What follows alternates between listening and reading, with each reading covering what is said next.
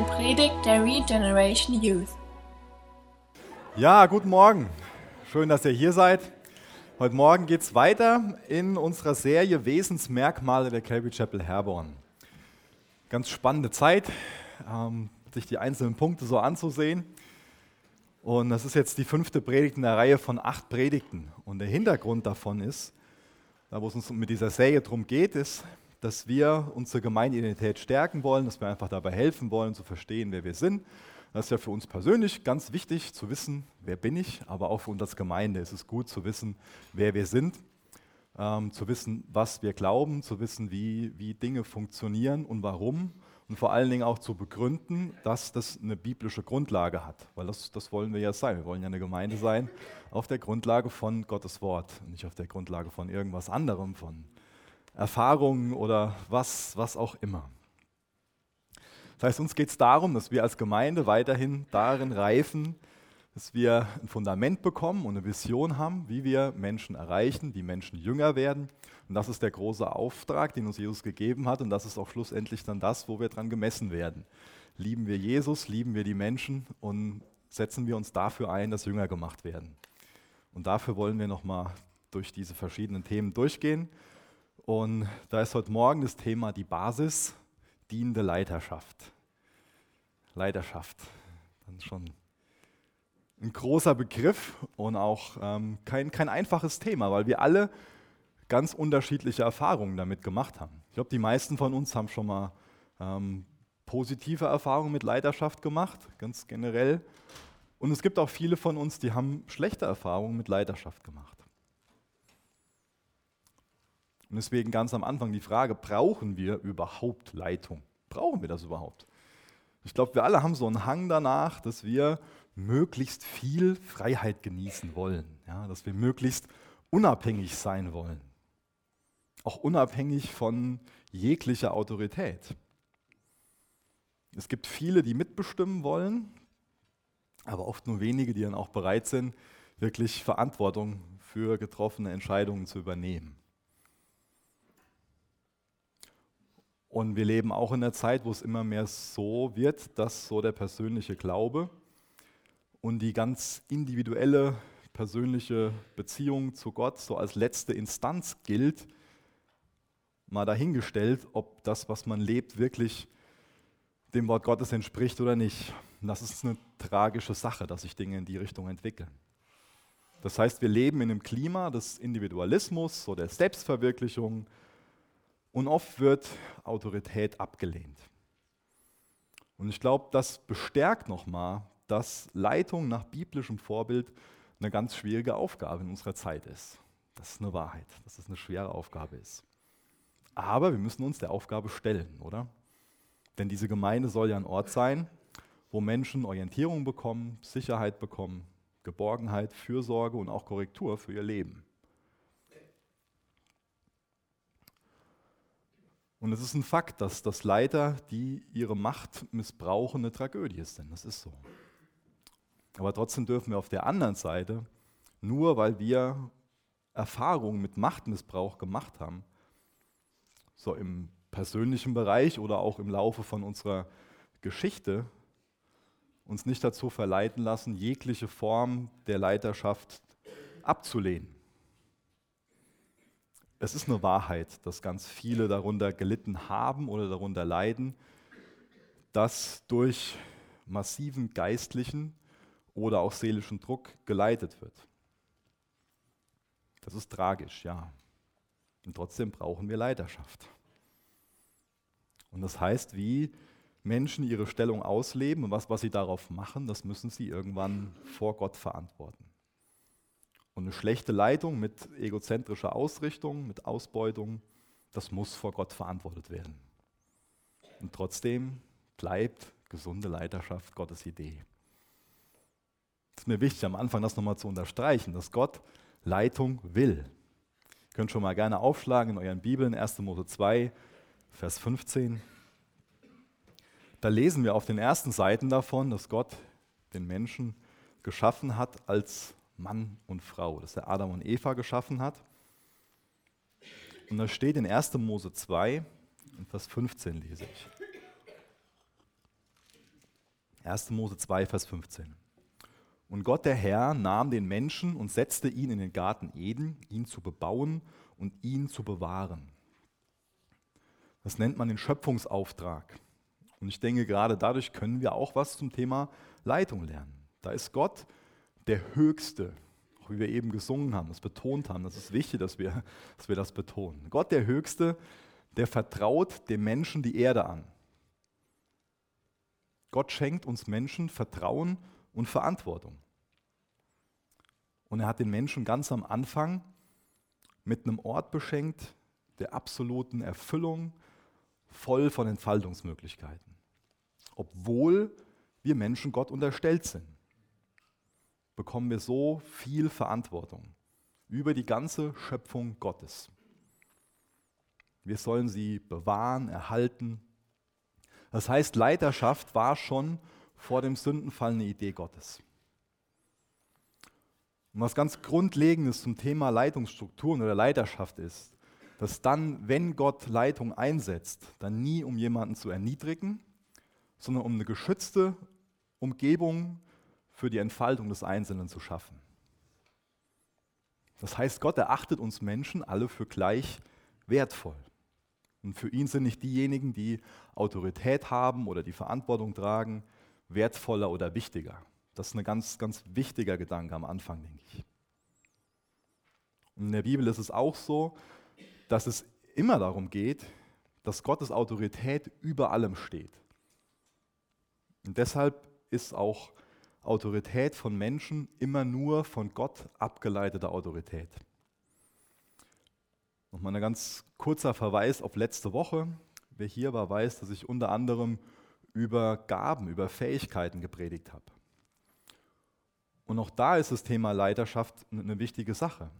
Denn es ist natürlich so, dass die verschiedenen Gaben wesentlich mehr ausrichten, wenn nicht jeder seine Gabe einsetzt, um sich selbst zu verwirklichen, sondern wenn die so eingesetzt werden, dass die Gaben zusammenwirken. Und das ist ein Grund, warum Leiterschaft wichtig ist. Es ist sehr hilfreich, wenn, wenn die Gaben nicht isoliert voneinander ausgeübt werden, sondern wenn sie zusammenwirken. Jetzt zu einer ganz wichtigen Frage. Welche Leiterschaftsstruktur lehrt denn das Neue Testament? Da liegt es natürlich nahe, die Bibel aufzuschlagen und dann rauszufinden, wie es laufen sollte. Das ist ein prima Gedanke, oder? Aber ganz ehrlich, jeder, der so an die Frage herangeht, der, der findet im Neuen Testament sehr wenig zum Thema Struktur.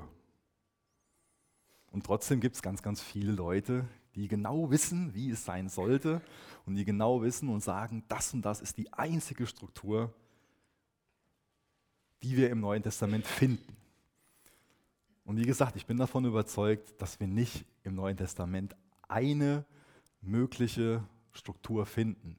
Also eine Struktur in dem Sinne, so und so muss es sein, sondern dass wir eine gewisse Freiheit bekommen. Es ist wichtig, dass wir gut an die Bibel herangehen und dass wir nicht hergehen und unsere, unsere Erwartungen in die Bibel hereininterpretieren. Ihr dürft gerne mal Apostel 20 aufschlagen. Apostel 20, Vers 17.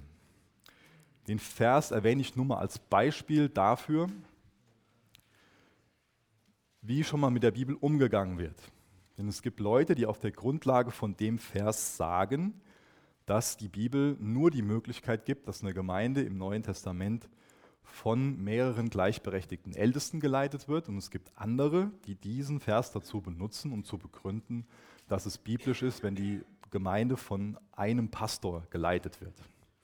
Das ist ja komisch, dass so ein Vers für beide Sichtweisen verwendet wird und beide daraus so etwas Absolutes machen.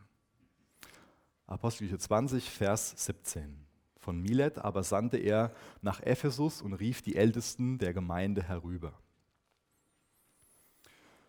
Dann geht jetzt jemand her und sagt, also das ist die Gemeinde in Ephesus und da steht Ältesten im Plural, in der Mehrzahl und deswegen muss es in allen Gemeinden so sein, dass die in allen neutestamentlichen Gemeinden so sein, dass die durch eine Mehrzahl an Ältesten geleitet wird. Und das ist die einzigste biblische Struktur. Ist es wirklich so? So eine kurze Randnotiz zu Prinzipien, wie man die Bibel auslegen sollte. Eine ganz wichtige Grundlage ist, dass wir die Bibel als Kommentar zur Bibel nehmen. Das heißt, dass wir Bibelstellen mit anderen Bibelstellen auslegen. Und dass wir dann als nächstes hergehen und dem Licht folgen, was wir haben. Hört sich komisch an, gell? Ich sehe gerade so einige Fragezeichen. Dem Licht folgen, was wir haben, bedeutet, dass wir das, was in der Bibel ganz klar ist, dass wir das verwenden, was, was deutlich ist, um das zu erklären, was uns noch nicht so klar ist. Und Erkenntnis ist immer Stückwerk, das ist so.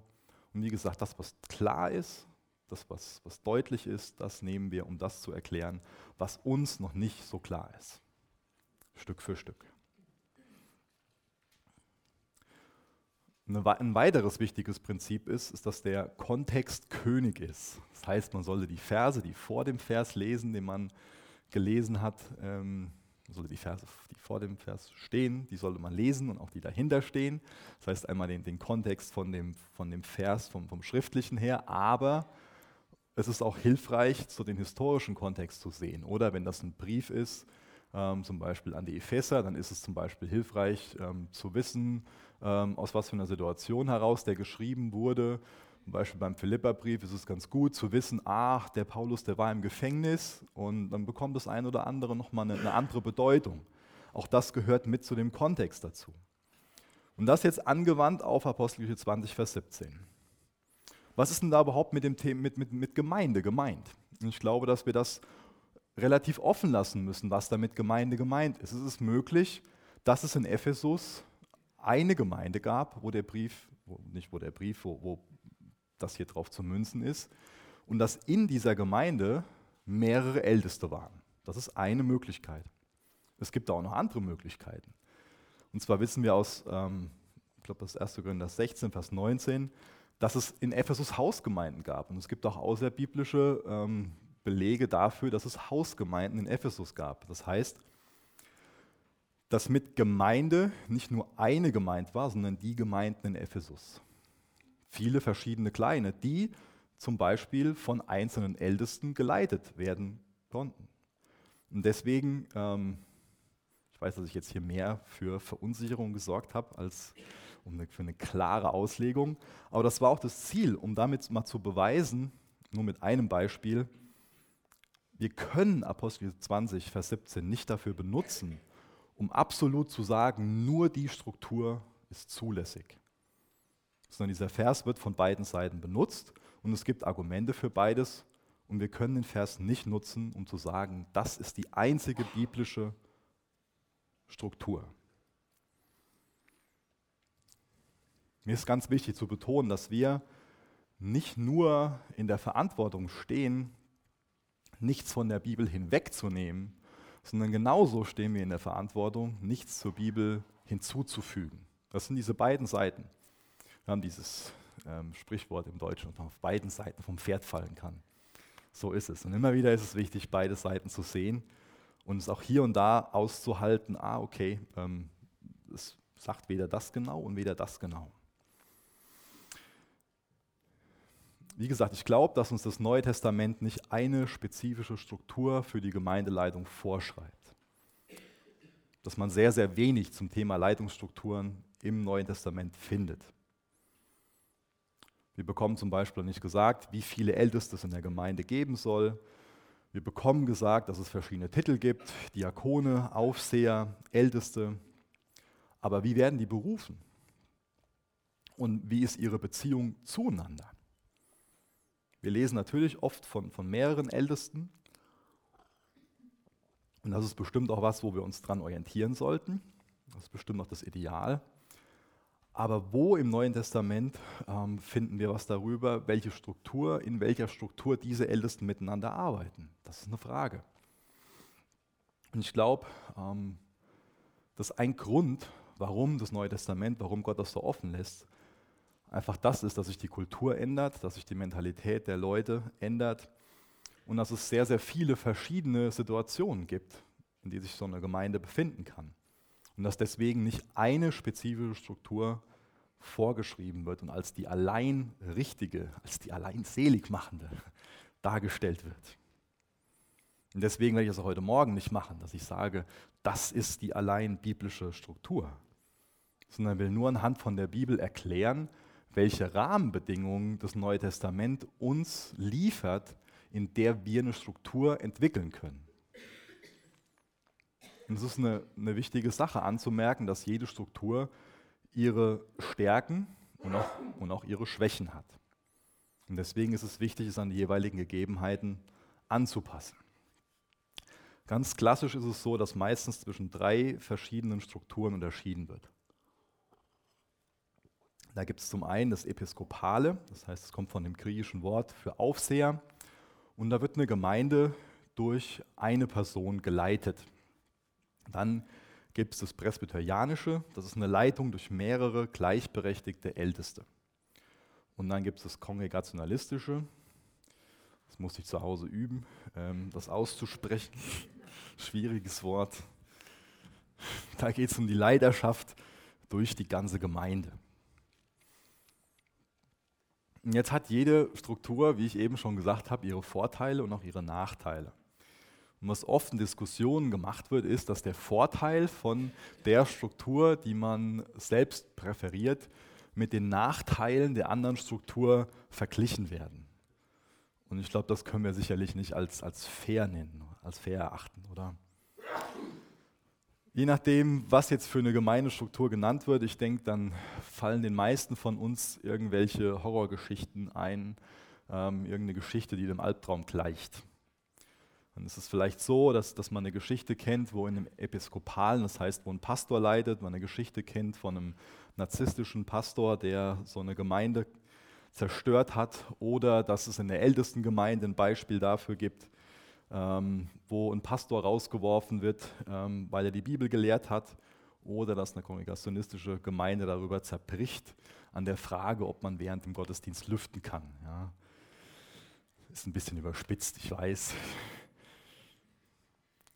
Aber deswegen, lass uns zurückkommen zur Bibel und da fragen, was ist denn der Rahmen für die Struktur, die man entwickeln kann?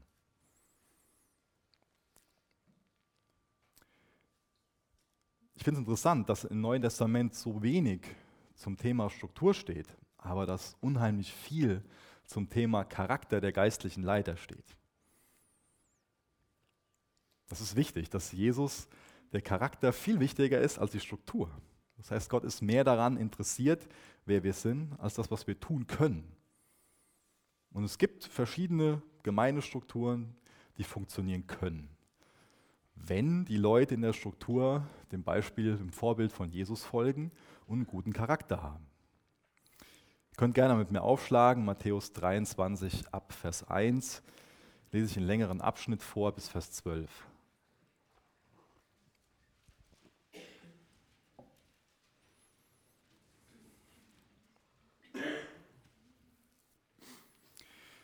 Matthäus 23 ab Vers 1. Dann redete Jesus zu den Volksmengen und zu seinen Jüngern und sprach, auf Moses Lehrstuhl haben sich die Schriftgelehrten und die Pharisäer gesetzt. Alles nun, was sie euch sagen, tut und haltet, aber handelt nicht nach ihren Werken. Denn sie sagen es und tun es nicht. Sie binden aber schwere und schwer zu tragende Lasten zusammen und legen sie auf die Schultern der Menschen, sie selbst aber wollen sie nicht mit ihren Fingern bewegen. Alle ihre Werke aber tun sie, um sich vor den Menschen sehen zu lassen, denn sie machen ihre Gebetsriemen breit und die Quasten groß. Sie lieben aber den ersten Platz bei den Gastmählern und die ersten Sitze in den Synagogen und die Begrüßungen auf den Märkten und von den Menschen Rabbi genannt zu werden. Ihr aber lasst ihr euch nicht Rabbi nennen, denn einer ist euer Lehrer, ihr alle aber seid Brüder. Ihr sollt auch nicht jemanden auf der Erde euren Vater nennen, denn einer ist euer Vater, nämlich der im Himmel. Lasst euch auch nicht Meister nennen, denn einer ist euer Meister, der Christus. Der Größte aber unter euch soll euer Diener sein. Wer sich aber selbst erhöhen wird, wird erniedrigt werden, und wer sich selbst erniedrigen wird, wird wird erhöht werden. Wir haben in Vers 2 von Moses Lehrstuhl gelesen.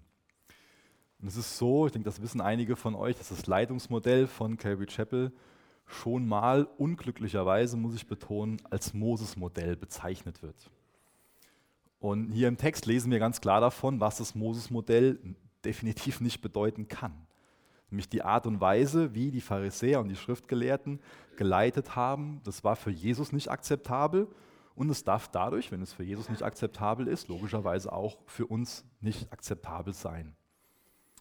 Und ich führe mal ein paar Sachen aus dem Text aus. Das heißt, eine ist, wir haben gelesen, die haben sich auf Moses Lehrstuhl gesetzt. Das heißt, die haben sich selbst zu Richtern gemacht und zu Leitern über das Volk selbst eingesetzt. Und haben wir davon gelesen, dass sie nicht das gelebt haben, was sie gepredigt haben. Die sind schlechte Vorbilder gewesen.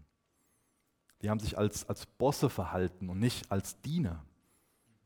Die haben sehr viel von anderen verlangt und erwartet. Die haben nicht durch ein gutes Vorbild geleitet, sondern ganz immens durch Manipulation und durch Druck.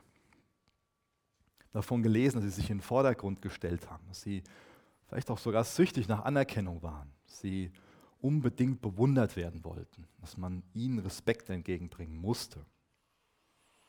Die wollten so als die super Geistlichen dastehen und waren auch auf Titel aus. Die haben sich selbst distanziert von den Leuten. Die haben nicht den Leuten gedient, sondern die Leute mussten ihnen dienen. Die waren nicht demütig, sondern haben für sich selbst geworben. Und das ist wichtig, dass ein Leiter nie mehr Verantwortung besitzt als Demut. Da wird uns eine Gefahr ausge, ausgedrückt, dass es Leiter geben kann, die diktatorisch sind, die dickköpfig sind, die autoritär leiten und die sich isolieren, indem sie auf niemanden hören.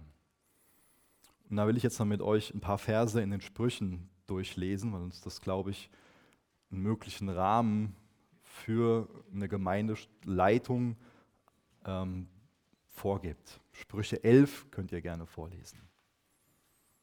Könnt ihr gerne aufschlagen. Ich lese es dann vor.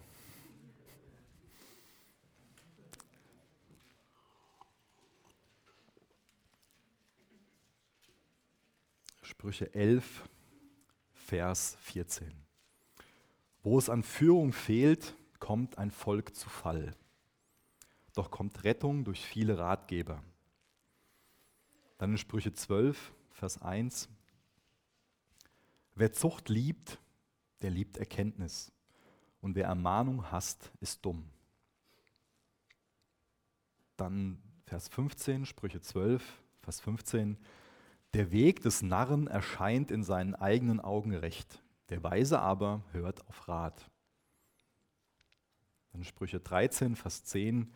Durch Übermut gibt es nur Zank, bei denen aber, die sich raten lassen, Weisheit. Dann Sprüche 15, Vers 22. Pläne scheitern, wo keine Besprechung ist. Wo aber viele Ratgeber sind, kommt etwas zustande. Ich denke, dass uns diese Verse einen möglichen Rahmen oder einen Rahmen für eine mögliche Struktur der Gemeindeleitung geben. Das heißt, ähm, dass es nicht ratsam ist, einsam und alleine Entscheidungen zu treffen, sondern dass es dann gut ist, mehrere Älteste zu haben, auf die man hört, deren Meinung gewertschätzt werden, die geachtet werden. Und es ist im Neuen Testament nicht so, dass es da die Möglichkeit gibt, dass ein Leiter von sich glauben kann, dass er der alleinige Gesalbte des Herrn ist. Wir lesen von der allgemeinen Priesterschaft und jeder Gläubige hat den Heiligen Geist, wie wir letzte Woche gehört haben. Und deswegen, man kann Leitungsstrukturen biblisch und unbiblisch leben, weise und unweise. Auch beim Thema Leiterschaft sollte das für uns so sein, dass uns Jesus das Vorbild ist. Deswegen könnt ihr gerne mal Matthäus aufschlagen, nochmal zurückblättern zu Matthäus, wo wir eben schon mal waren, Matthäus 20, Vers 25.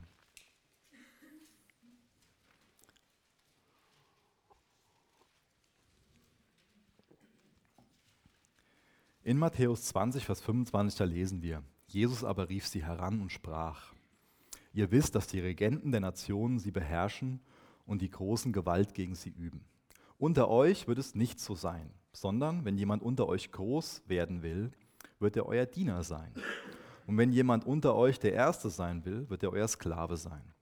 So wie der Sohn des Menschen nicht gekommen ist, um bedient zu werden, sondern um zu dienen und sein Leben zu geben als Lösegeld für viele. Ich habe ganz am Anfang diese Frage nach der Struktur angesprochen. Natürlich geht es da irgendwo immer noch drum. Aber wir können so sehr mit der Frage nach der richtigen Struktur beschäftigt sein, dass wir vergessen, dass die Art und Weise, wie wir handeln, wichtiger ist. Und deswegen bleiben, bleibt für uns nur so, so ein Gleichgewicht aus Orthodoxie, das heißt aus einem richtigen Glauben, und Orthopraxie, das heißt richtiges Handeln. Ist das unsere Einstellung, dass wir wissen, ja, es ist wichtig, das Richtige zu glauben, aber wie wichtig ist es uns auch, nach dem Richtigen zu handeln? Jesus ist hier unser Vorbild für Dienst und Leiterschaft. Und Jesus zeigt auf, was es bedeutet, ein dienender Leiter zu sein. Er lehrte und erlebte Leitung als Diener und nicht als Herrscher oder Machthaber. Jesus wollte sich niemals selbst dienen. Jesus wollte niemals nur seinen eigenen Willen durchsetzen. Und gerne mit mir aufschlagen, Johannes 6.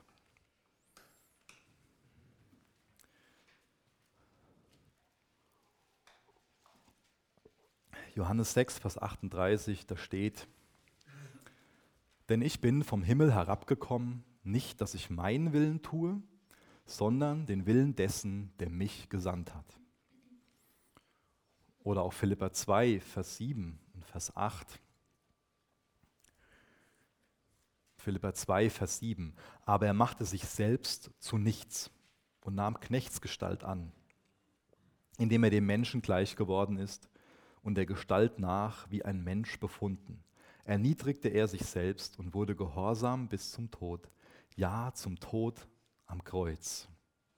Für Jesus war es selbstverständlich, gehorsam zu sein und den Willen seines Vaters zu tun. Und das hat ihn davor bewahrt, Machtansprüche zu stellen oder so der Versuchung der Macht zu erliegen. Und stattdessen lehrt er seine Jünger und er lebt es ihnen vor, dass Leiten und Verantwortung zu tragen in seinem Reich überhaupt nichts mit Beherrschen oder Machtausübung im üblichen Sinn zu tun hat. Und das sehen wir auch in Johannes 13. Wir gerne mit mir aufschlagen, ab Vers 12. Ich weiß, dass es viele Bibelstellen sind. Aber das ist ja das, was wir wollen, das, was wir leben wollen, mit dem begründen, was wir im Wort Gottes finden. Johannes 13, Vers 12.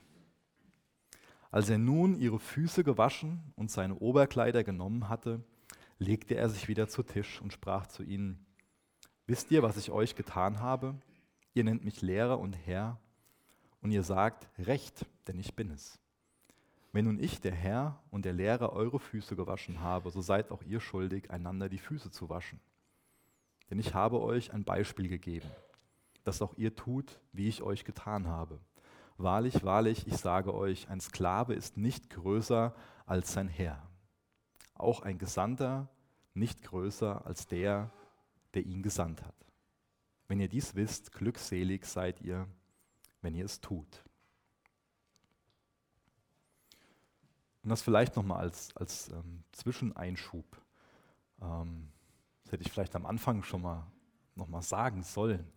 Ähm, es geht ja heute nicht nur um Leiterschaft, ähm, dass wir das auf den Ältestendienst oder die Gemeindeleitung beziehen können, natürlich primär, aber die Prinzipien lassen sich ja auf vieles andere ausweiten. Ja? Zum Beispiel haben ja auch wir Ehemänner und Väter eine besondere Rolle zu Hause. Ähm, das hätte ich vielleicht am Anfang sagen sollen, hätte ich noch mehr die Aufmerksamkeit von den Frauen gehabt, damit die ihre Männer so.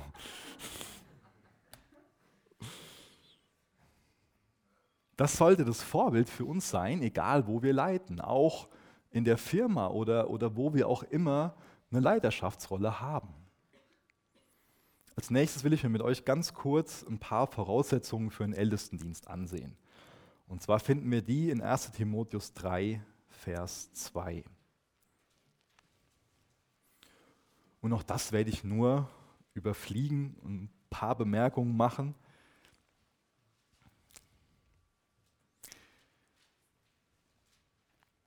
Erste Timotheus 3, Vers 2.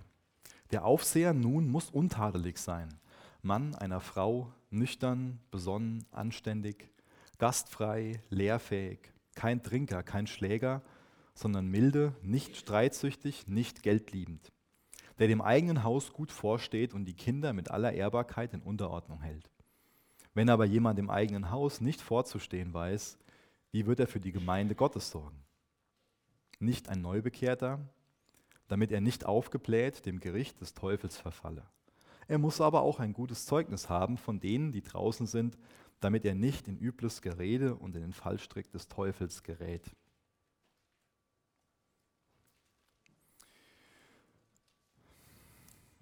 Ganz kurz dazu ähm, bin ich gerade beim Lesen drüber gestolpert, da steht Mann einer Frau.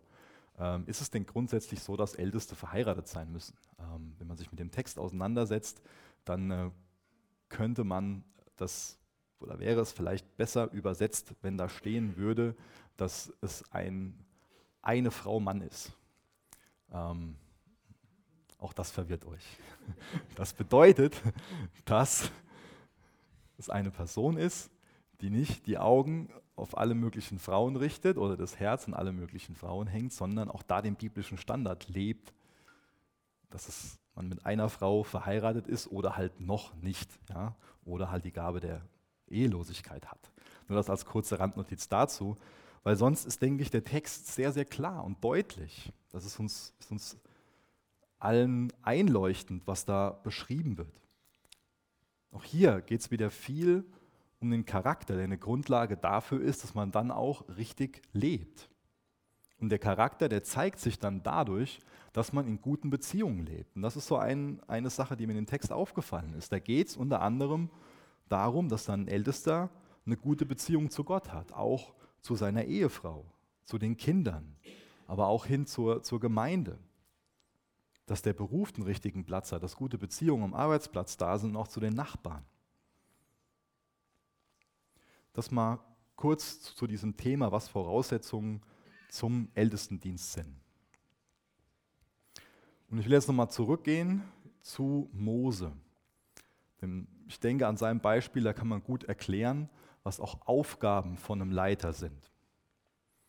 Zwar gab es da Konflikte im Volk Israel, es gab viel Unruhe und dann kam Moses Schwiegervater Jethro zu ihm und hat ihm Folgendes gesagt. Könnt ihr auch gerne aufschlagen in 2. Mose 18 ab Vers 17.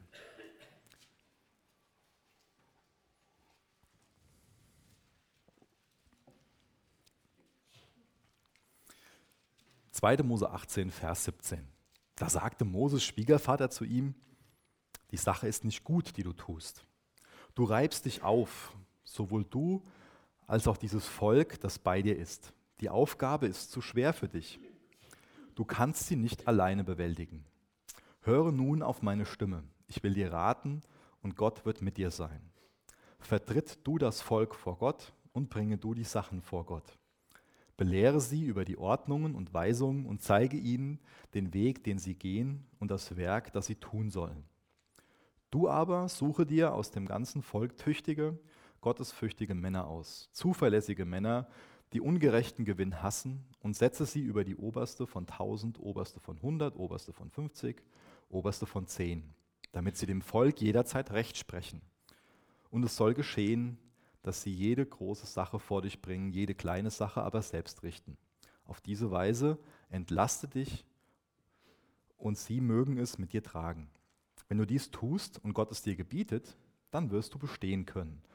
Und auch dieses ganze Volk wird in Frieden an seinen Ort kommen. Und Mose hörte auf die Stimme seines Schwiegervaters und tat alles, was er gesagt hatte. So wählte Mose denn aus ganz Israel tüchtige Männer aus und machte sie zu Oberhäuptern über das Volk. Oberste von 1000, Oberste von 100, Oberste von 50 und Oberste von 10. Wir lesen jetzt hier im Text ähm, von ganz verschiedenen Aufgaben, die der Mose hatte, die uns ein Vorbild auch dafür sein können, welche Aufgaben ein Leiter in der Gemeinde heute haben kann. Mose war dazu beauftragt, ein Fürbitter zu sein. Das heißt, für die Leute zu beten, im Gebet auf seinen Knien vor Gott zu sein, für die Menschen. Als nächstes haben wir davon gelesen, dass er dazu berufen ist, ein Lehrer zu sein. Das heißt, er soll das Wort Gottes lehren. Den ganzen Ratschluss Gottes soll er an das Volk weitergeben. Dann bekommt er gesagt, dass er ein weiser Leiter sein soll. Er soll dazu in der Lage sein, die Begabungen von den Leuten zu erkennen und auch den Charakter zu beurteilen.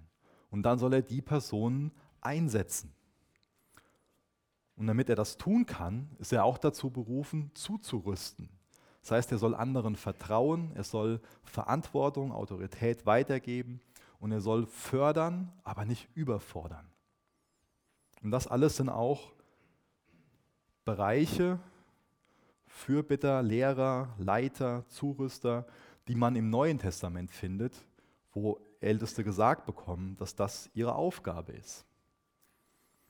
Ich führe da noch mal ein paar Sachen auf. Zum Beispiel in 1 Timotheus 5, Vers 17. Ich lese den Vers jetzt nicht vor, ich, ich überfliege das mal so ein bisschen, um nur mal die Aufgaben anzureißen. 1 Timotheus 5, Vers 17, da wird beschrieben, dass Älteste in Wort und Lehre dienen sollen. Dann ist uns allen, denke ich, klar, dass, dass auch Älteste die Aufgabe haben, so seel, seelsorgerlich zu, zu dienen. Der Hirtendienst, der wird an vielen Stellen betont. Dann wird auch gesagt, ähm, dass Älteste in der Gemeinde vorstehen sollen, dass sie die Gemeindeleitung sind.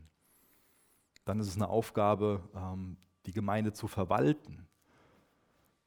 In Jakobus finden wir das, dass ähm, für Kranke gebetet wird. Jakobus 5 am, am Ende.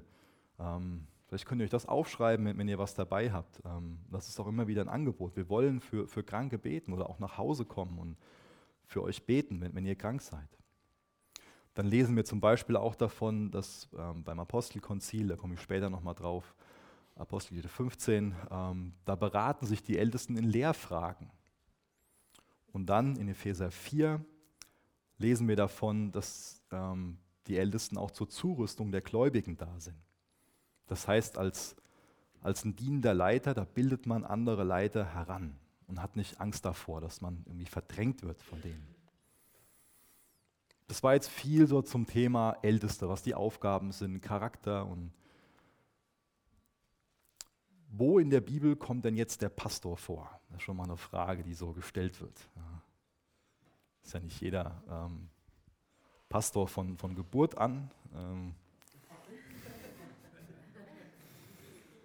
ein Argument, warum es angeblich so ist, dass es unbiblisch ist, Pastoren zu haben, ähm, geht wie folgt, dass gesagt wird, ja, den findet man im Neuen Testament ja gar nicht so. Ähm, und ähm, das Wort, was man auch mit Pastor übersetzen kann, das finden wir auch an sich nur an einer Stelle im Neuen Testament, nämlich in Epheser 4, Vers 11. Da wird meist das Wort Pastor mit Hirte übersetzt. Und das ist auch das, wo mein Nachname herkommt. Ähm, das heißt, da hat mal jemand Ahnenforschung betrieben und hat dann herausgefunden, ähm, dass das keine Pastoren im geistlichen Sinne waren, sondern Pastoren im Sinne von, von Hirten. Kurze Randnotiz dazu.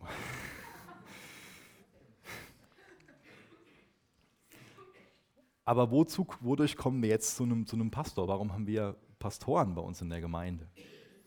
Ich glaube, dass die Aufgabe von einem Pastor, dass die aber an mehreren Stellen in der Bibel beschrieben wird.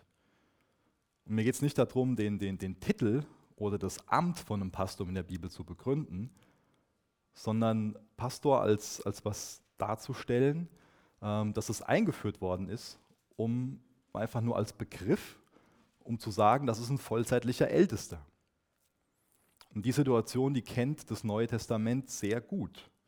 Ähm, dass ein Ältester so viele Aufgaben hat, dass er sich deswegen nicht mehr seinem Beruf widmen kann oder nur noch weniger und dass deswegen die Gemeinde ihn finanziell unterstützt. Könnt ihr mit mir aufschlagen, den Vers, den ich eben schon erwähnt habe, 1 Timotheus 5, Vers 17 und Vers 18 werde ich vorlesen.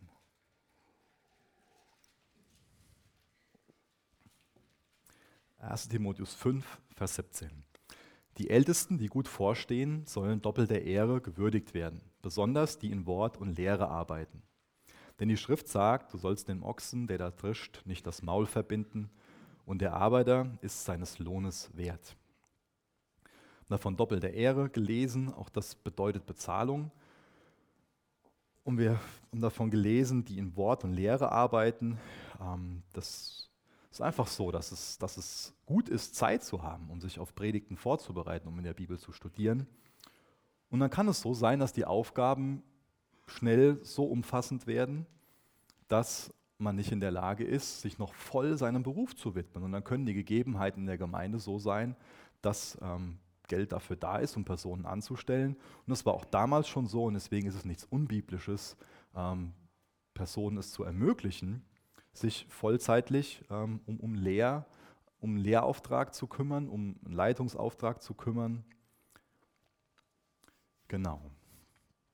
Aber ich denke, dass wir auch in dem Vers sehen, dass die Ältesten verschiedene Aufgaben haben, ähm, die in Wort und Lehre arbeiten. Ja. Jeder ähm, Ältester sollte lehrfähig sein, wie wir eben gelesen haben, aber das bedeutet nicht, dass jeder Älteste auch die ganze Gemeinde lernen soll. Das ist ja auch eine Form der Lehrfähigkeit, in einem Hauskreis oder in einem anderen ähm, Setting zu, zu lehren, das Wort Gottes weiterzugeben oder im Kindergottesdienst oder gibt es so andere Beispiele. langsam, wenn wir jetzt dem Ende zukommen, und mir ist es wichtig, noch mal ein paar Beispiele aus dem Neuen Testament aufzugreifen, ähm, wie Leitung aussehen kann. Ich habe es eben schon mal betont und habe viele Verse rund um die Person von Jesus vorgelesen, wie er geleitet hat. Er hat in Liebe geleitet, er hat demütig geleitet, hatte ganz viel Einfühlungsvermögen. Und ich denke, gerade an ihm können wir lernen, wie wichtig das Thema Jüngerschaft ist. Jesus hat ganz, ganz viel Zeit darauf verwendet, elf fähige Leiter auszubilden, elf Jünger zu machen. Hat sie dann mit seinem Geist erfüllt und ihnen sogar den Auftrag gegeben, dann dadurch noch die Befähigung gegeben, größere Dinge zu tun. Das ist ein Beispiel für einen dienenden Leiter, der andere befähigt und der sich freut, wenn größere Dinge getan werden, als er persönlich. Johannes 14, Vers 12, wenn ihr da eine Frage zu habt, könnt ihr das nachlesen. Weiteres Beispiel finden wir natürlich ähm, bei Paulus und bei den anderen Aposteln. In der Apostelgeschichte lesen wir ganz viel zum Thema Leiterschaft oder auch in den Briefen. Wenn ich mir das alles so durchlese, dann ist es für mich schwer vorstellbar, dass der Paulus nur so eine Stimme unter, unter vielen Stimmen war. Da hat seine Stimme oft mehr Gewicht gehabt. Das ist so. Paulus ist Leiter gewesen und er hat geleitet. Aber wir sehen auch bei ihm, dass er mit einem Team den Dienst getan hat. Wir sehen das bei seinen Briefen, dass er ähm, auch die anderen Leute erwähnt und sagt, dass sie mit dabei waren, dass sie Teil davon waren. Ein weiteres Beispiel für Leiterschaft finden wir bei Timotheus und auch bei Titus, ähm, zum Beispiel in Ephesus und in Kreta, wo die so gedient haben. Und gerade der Titus, ich lese den Vers mal schnell vor, Titus 1, Vers 5, und an anderer Stelle lesen wir das auch vom Timotheus, der bekommt da gesagt, ich habe dich auf der Insel Kreta zurückgelassen, damit du unsere Arbeit dort zu Ende bringst und in den Städten Älteste ernennst, wie ich dir aufgetragen habe. Das heißt, der Paulus hat denen Autorität weitergegeben, damit sie Älteste benennen, damit dann die Gemeinden von geistlichen Männern geleitet werden. Ich denke, ein weiteres gutes Beispiel finden wir bei dem Konzil in Jerusalem, bei dem Apostelkonzil. Apostelgeschichte 15 könnt ihr schon mal gerne aufschlagen. Da ist so die, die große Frage, müssen die Heiden erst Juden werden, damit sie gerettet werden können?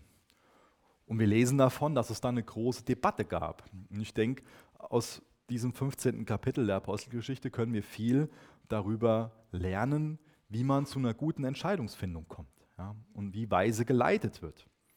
Und zwar lesen wir auch davon, dass die sehr heftig aneinander geraten. Ja. Und dann den Vers, den ich vorlesen will, Apostelgeschichte 15, Vers 19, das sagt dann der ähm, Apostel Jakobus. Deshalb urteile ich, man sollte die, welche sich von den Nationen zu Gott bekehren, nicht beunruhigen. Jetzt den Kontext lesen, um es noch besser zu verstehen. Aber mir geht es um diese Worte, urteile ich. Es gibt eine Riesendebatte, es gibt auch einen heftigen Streit. Und dann muss einer hergehen und sagen, ich urteile. Und das Tolle ist, da ist am Anfang alles andere als Einheit. Aber am Ende sehen wir Einheit. Da sehen wir Einmütigkeit. Und wir lesen davon, ich glaube in Vers 25, dass ähm, die damit einverstanden waren, dass dann die Dinge in den Gemeinden umgesetzt wurden, danach gelebt wurde. Dann vielleicht noch was ähm, zu dem historischen Kontext, den ich auch schon erwähnt habe. Wie war das denn damals in den Synagogen? Ähm, in den Synagogen war es so, dass es einen Synagogenvorsteher gab. Die wurden von einem Synagogenvorsteher geleitet. Und der hat für Ordnung gesorgt. Er hat dafür gesorgt, dass wenn jemand gestört hat, dass er die Versammlung ähm, dann verlassen musste. Und er hat Aufgaben verteilt. Der hat auch geistliche Aufgaben selber gehabt. Er hat Bibeltexte ausgesucht und hat Predigtthemen vorbereitet und ist außerdem auch oft Hausmeister gewesen. Und dann gab es neben dem Synagogenvorsteher auch einen Ältestenkreis. Das heißt, gab es dann mehrere Älteste, die ihm, dem Synagogenvorsteher, geholfen haben, die Synagoge zu leiten. Und das wissen wir aus der Kirchengeschichte, dass sich ähm, erste Christen auch an diesem Vorbild orientiert haben. Zum Abschluss nochmal zwei Bibelstellen zum Thema pastoralen Dienst. Wenn ihr wollt, könnt ihr aufschlagen Apostelgeschichte 20, Vers 28.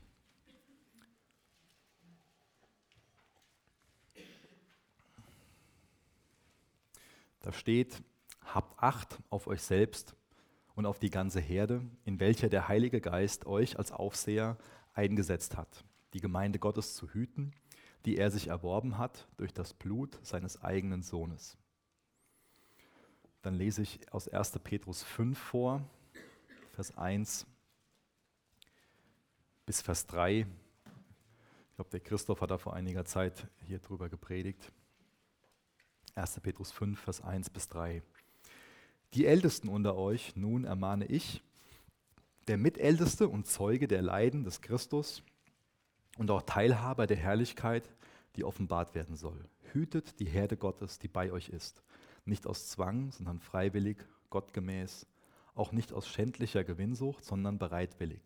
Nicht als die, die über ihren Bereich herrschen, sondern indem ihr Vorbilder der Herde werdet. Auch hier wird nochmal betont, dass es so diese Gefahr gibt, dass ein Leiter über die Gemeinde herrscht, dass er seine Position missbraucht. Und ich glaube, das ist nochmal ein weiterer Hinweis dafür, wie, wie wichtig es ist, dass es da ein gutes Team gibt. Dass es wichtig ist, ein gutes Team an geistlichen Leitern zu haben. Und dass es wichtig ist, in dieser Abhängigkeit zu Jesus zu bleiben, dass er immer das Vorbild bleibt, dass man sich von ihm immer wieder zurechtrücken lässt. Apostelgeschichte 20, Vers 28 habe ich gelesen, habt Acht auf euch selbst. Das war ein Wort an, an geistliche Leiter. Habt Acht auf euch. Pflegt eure Beziehung zu Jesus. Habt Jesus als Vorbild. Ich habe jetzt versucht, mit der Bibel zu, zu begründen, was eine Struktur sein kann, welche Aufgaben da sind, welche Voraussetzungen auch, auch da sind. Und das sollte man Rahmen geben für eine mögliche Struktur. Und wir haben, glaube ich, alle gemerkt, wie herausfordernd das ist, oder? Und deswegen ist es wichtig, dass wir im Gebet sind für Leiter.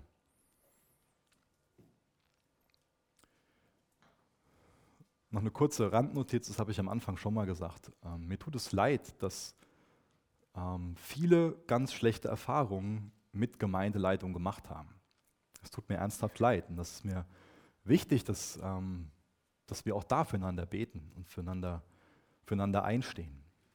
Und dazu will ich euch auch einladen, dass jetzt, wenn wir noch eine längere Lobpreiszeit haben, ähm, dass ihr persönlich für euch betet, für Leiter, die euch einfallen, ähm, aber dass auch vielleicht ihr als, als Ehefrauen, wenn euer Ehemann neben euch sitzt, dass ihr für ihn betet, dass er ein guter Leiter sein kann. Oder auch wenn ein Dienstleiter neben euch sitzt oder ein ältester, ein anderer geistlicher Leiter, dann seid ihr herzlich eingeladen, füreinander zu beten. Das brauchen wir, dass wir uns im Gebet gegenseitig stützen. Jesus, danke, dass du so ein wunderbares Vorbild für Leiterschaft bist. Hilf uns von dir zu lernen. Gib du uns ein demütiges Herz. Gib du uns den Mut, und die Weisheit, gute Entscheidungen zu treffen, Herr. Jesus, ich möchte dich für die Gemeindeleitung dieser Gemeinde bitten, dass du uns ganz neu erfüllst mit deinem Heiligen Geist und uns hilft, dieser Gemeinde gut vorzustehen, Herr. In der Art und Weise, wie du es tun würdest, Herr. Jesus, wir wollen deinem Vorbild folgen und das fordert uns heraus. Wir brauchen deine Hilfe und bitten dich um deinen Segen. Jesus, du weißt, wer in dem Raum alles Leiter ist, ob in der Familie, auf dem Arbeitsplatz, in der Gemeinde. Wir bitten dich um Kraft, wir bitten dich um Segen. Jesus, da wo heute Morgen Umkehr wichtig ist, da sorg du durch deinen Geist für eine Umkehr.